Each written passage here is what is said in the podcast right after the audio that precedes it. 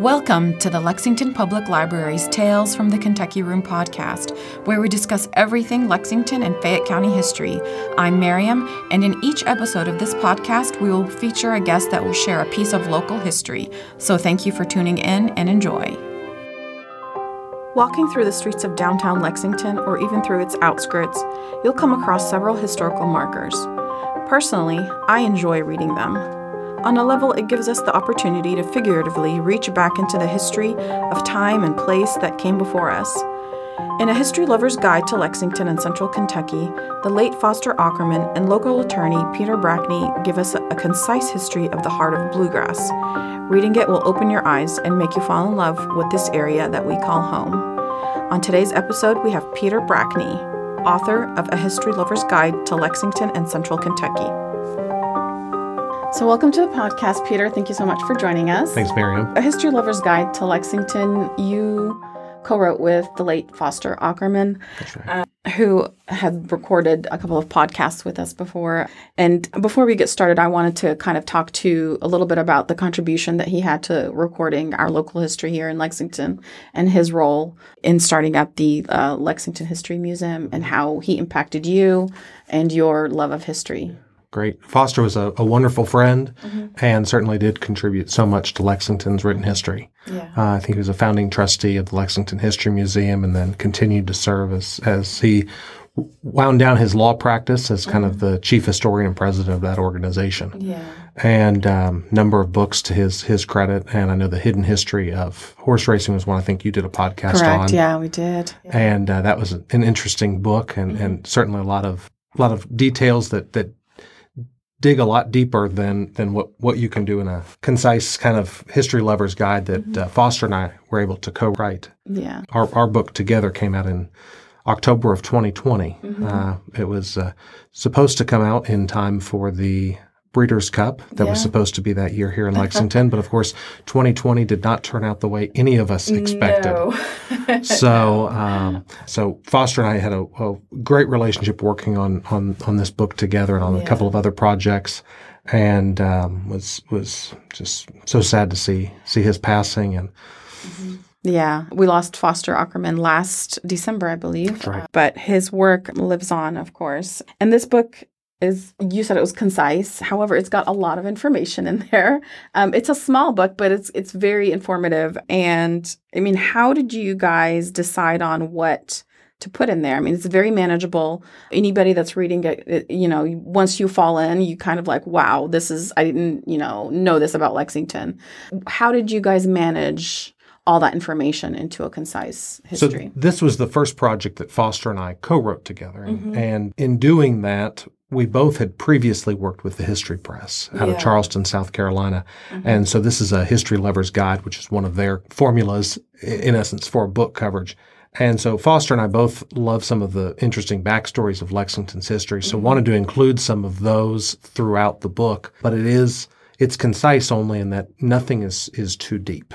Um, you know, we're we're trying to cover a, a broad range so that perhaps the visitor to mm-hmm. Lexington might be able to learn a little bit more about the, the place that they're visiting, Yeah. but also some of those backstories that Foster and I love so much mm-hmm. to be able to include those so that way someone who is from Lexington might also be able to pick up the book Yeah. and, and learn something new. Yeah. And one of those is, of course, many of those are things like, you know, the Native Americans and then the settlement all the way through into current history. Briefly kind of talk to us about, you know, where Lexington started, who were the founding uh, members of, of and the, the charter of Lexington and all that. Um, just, you know, very quickly for our for our podcast. Sure. So Lexington, uh, there was a, few folks that were were traveling into the area in 1775, shortly after the Battle of Lexington, and it- news had, had revealed itself uh, of that conflict against the British. The start of the Revolutionary War, so that's how Lexington came came about its name.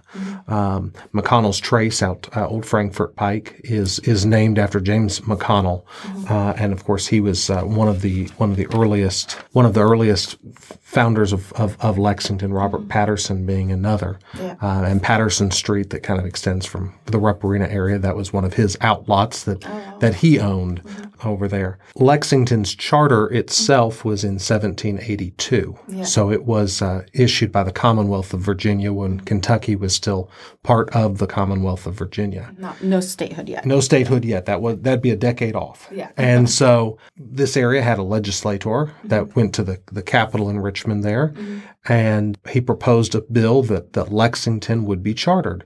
It was a kind of actually a well known legislator, though not for being a legislator, and his name was Daniel Boone. Of course. Um, so Just a small figure. li- little figure in our local history. Uh, and so the boundaries of Lexington then were 640 acres under a Virginia land law of- that uh, dictated how much would be divided amongst the settlers. Okay. And uh, then Lexington kind of acquired an additional 70, so that that total 710 acres was the original size mm-hmm. of Lexington. Yeah.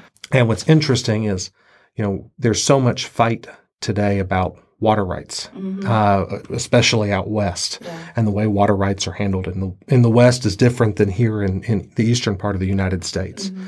But there was an 1827 U.S. Supreme Court decision, McConnell versus the Lexington trustees, that went all the way up to the United States Supreme Court and was decided by uh, the opinion written by Chief Justice John Marshall that dealt with Lexington's in-lots and outlots and the fact that uh, McConnell, his tannery was located inside the fort where one of the wells was dug. And so it's just this Very detailed. the- the- all, the, all these sort of details that, that really just interesting, but it ties in so much to uh, America's founding is, is and Lexington's founding all, also intertwined. Yeah.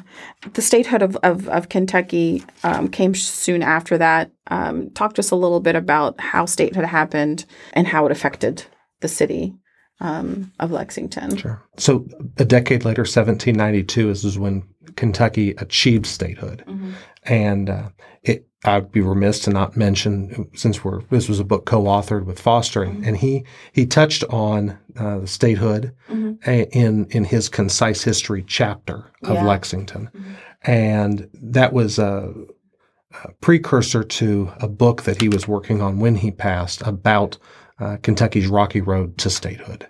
And so, one of the things that was most interesting about that was uh, um, James Wilkinson of Frankfort was actually a spy for Spain who was trying to see if he could get Kentucky to cede itself into becoming Spanish territory. Wow. And so that that was a whole nother interesting chapter. Yeah, I've never heard of that one. In our early- as ear- much as I've learned about Lexington, yeah, the- that aspect of it, never there are two of. words in, in History Lover's Guide. That's uh, uh, Spanish spy.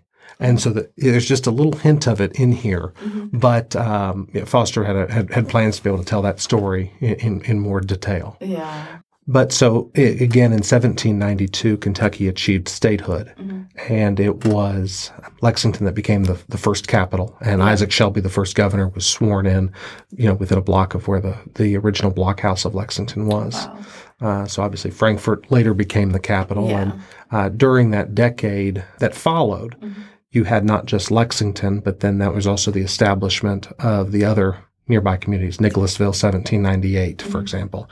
And so some of the other central Kentucky towns were becoming established during that period as well, with Lexington being the economic hub of, of the region, and which mm-hmm. certainly continued as Lexington continued to grow. Yeah. And of course, with as many states and with growth, you know, benefit Lexington and the state benefited a lot from the um, industry of slavery. So, talk to us a, a little bit about slavery in the area and the role of some of the local churches and their fight to end slavery during the Civil War and even before the Civil War.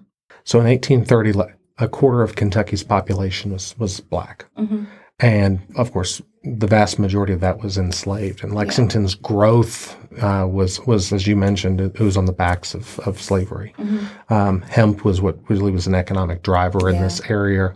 And the, the growth and the rope walks that, that turned that into a material that was essential towards, towards the growth of the country was again through slave labor. And so there, there are two churches that we kind of there are two two churches that uh, that really come to mind as as pillars of the African American community.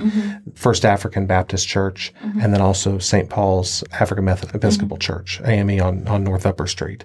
St. Paul's AME is the oldest house of worship in Lexington, and that's why Lexington has named it as one of its uh, local landmarks. Oh, And so that was that building was built in 1826, so the congregation is a little bit older. yeah. And that that building itself was was on the one of the sites on the Underground Railroad. Mm-hmm. Uh, when we had a Bluegrass Trust detour of that of that building Mhm. uh, several years ago, we were able to go up and into the attic area that through renovations that occurred over time they were able to discover where that that was Mm-hmm. and how the slaves were um, ushered up a narrow flight of stairs hidden behind a wall up above the sanctuary. Oh, wow. And so that's where they found sanctuary for a time as they were taken to trying to find their way north. And um, so St. Paul AME, and of course the AME Church has a, a long and interesting history itself that could fill a podcast episode Oh, yeah. but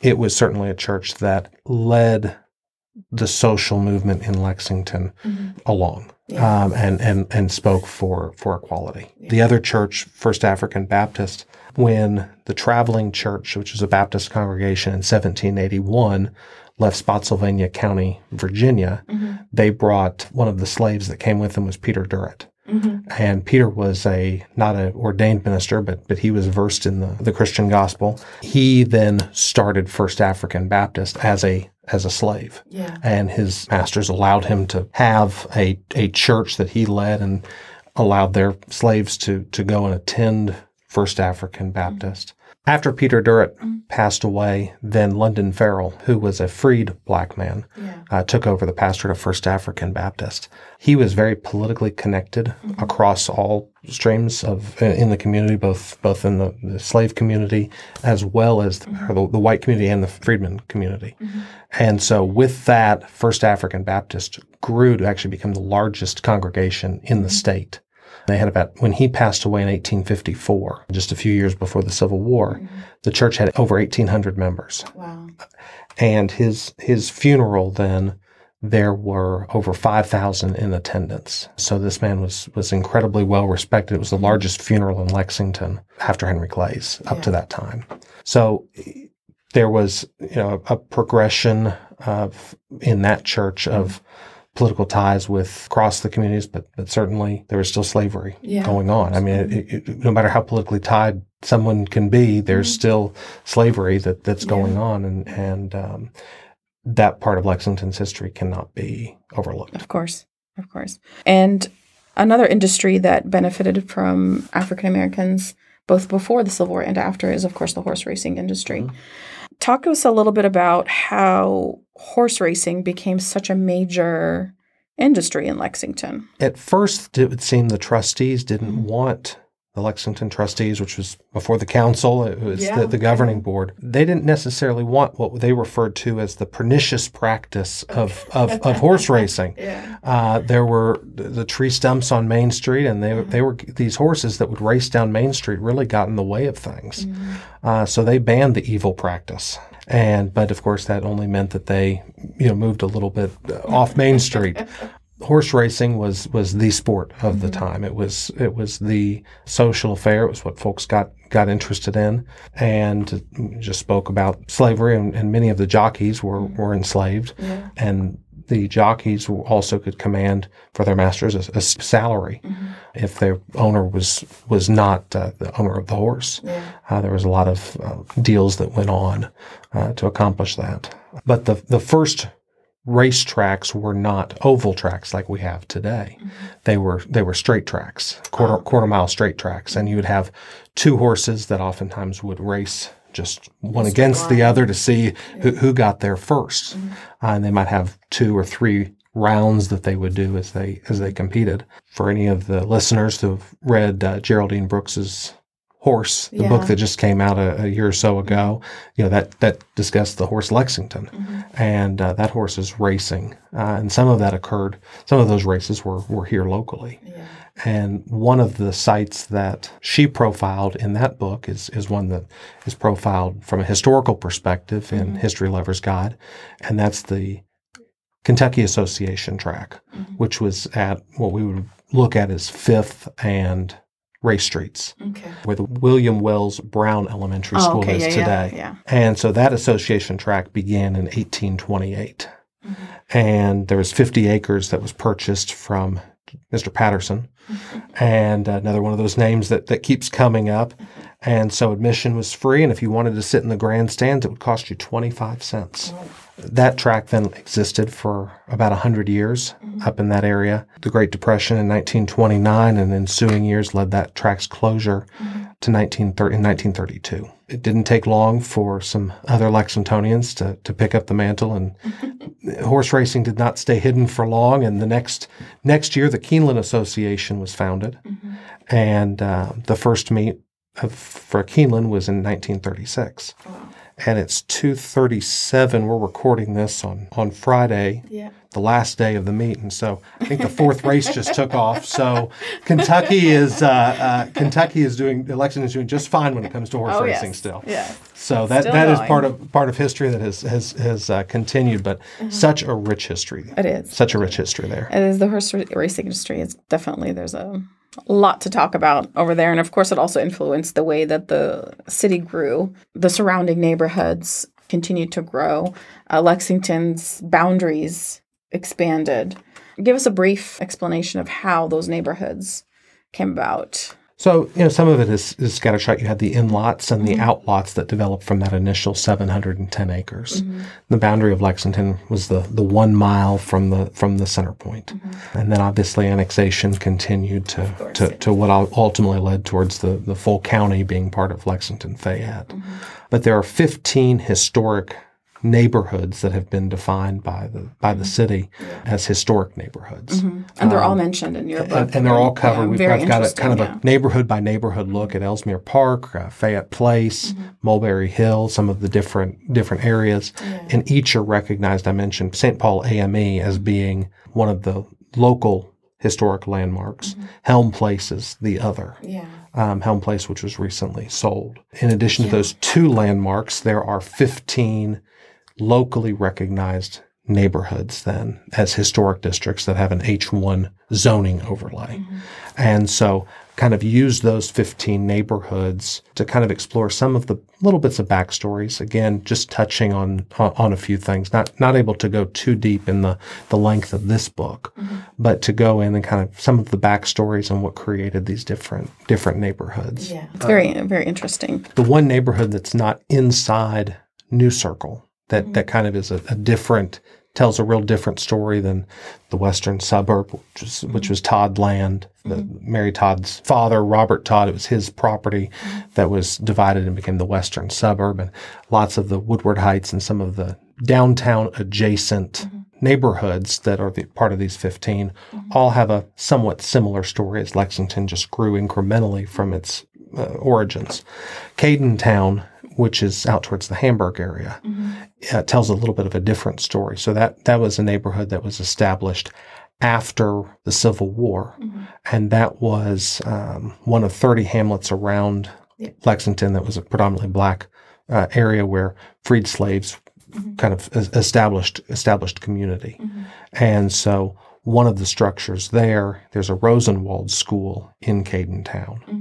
And the Rosenwald schools were named after Julius Rosenwald. Okay. And he was the president of Sears Roebuck. And so he actually spent a great deal of his own fortune in helping to establish rural black schools throughout several states, including Yeah. Kentucky. Yeah. And so Lexington still has that. And I know that's been in the news lately as well in trying to restore Cadentown and, and, Yes. and, and preserving some of the history of some of those and hamlets. we we've done a, a podcast before on, on the Hamlets, and there will be new episodes about the different hamlets around Lexington coming out soon. I, I had listened to the one, so I thought there will be there will be more, and we'll be discussing the effects of those to current day Lexington, of course. So, and that was something that I care about so deeply in Foster's mm-hmm. is being able to make sure that those stories are not lost and that they yes, continue to be yes. told. Yes, and I know that there's a, a big push now to create markers for those different towns in order for them to be recognized, established around people's faiths. You know, the church was something that centered a lot of the community. What role did faith play in the growth of these neighborhoods, mm-hmm. if any, if they did? I'm not so sure I'd be prepared to say that, that mm-hmm. necessarily the, the neighborhoods grew around churches so mm-hmm. much as uh, the churches may have grown around with the, the people around the neighborhoods. Mm-hmm. You know, can the old quote "Heaven must be a Kentucky of a place" has mm-hmm. some some origin somewhere. But there certainly was a lot of, of rich faith history mm-hmm. in Lexington and, and in central Kentucky with Protestant movement at Cane Ridge. You know, one of the interesting details in that in the chapter that we talk about, which is outside necessarily of central Kentucky. But a lot of people don't realize that Bardstown in Nelson County was one of the first three diocese, Catholic dioceses in America. Yeah. After Boston and New York, it was the Diocese of, of Bardstown, Kentucky, wow. uh, which included Illinois, Indiana, Notre Dame, yeah. uh, was all inside of the, the Bardstown Diocese, which of course later went to Louisville. Mm-hmm. Uh, but there's just a tremendous amount of, of rich history in, in the faith.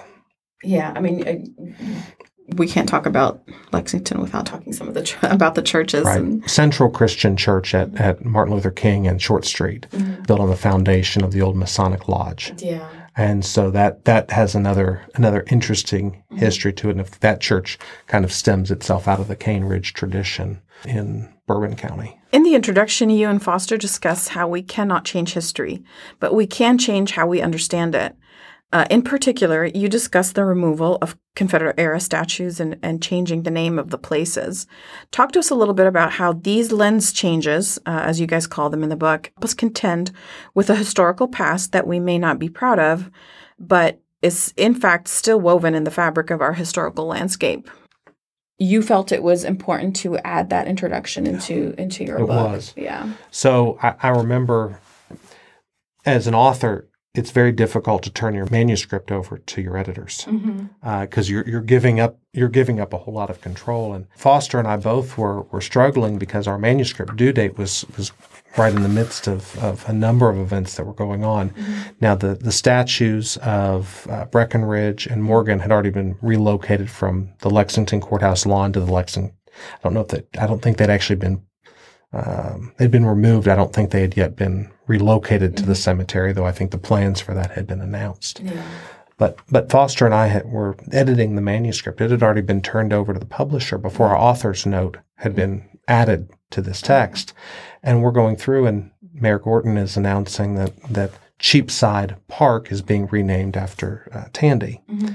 and Foster and I are trying to decide how exactly to address that because, as I mentioned earlier, we wanted this to be a resource not only for locals but mm-hmm. also for visitors to yeah. be able to uh, learn history. And so, referencing something strictly as Cheapside Park would not be a, a point of origin. But mm-hmm. at the same time, there are other places in Lexington that might also mm-hmm. have it their name changed. So it was important to us to put this author's note at the beginning mm-hmm. to to kind of articulate where that discussion was and acknowledge that the lens of history does change over time and how we view things changes mm-hmm. over time and that it's not a, um, a, at all a bad thing to look at things mm-hmm. with a with a fresh eye fresh yeah. set of eyes certainly there was a period of time where the lost cause theology for lack of a better term mm-hmm.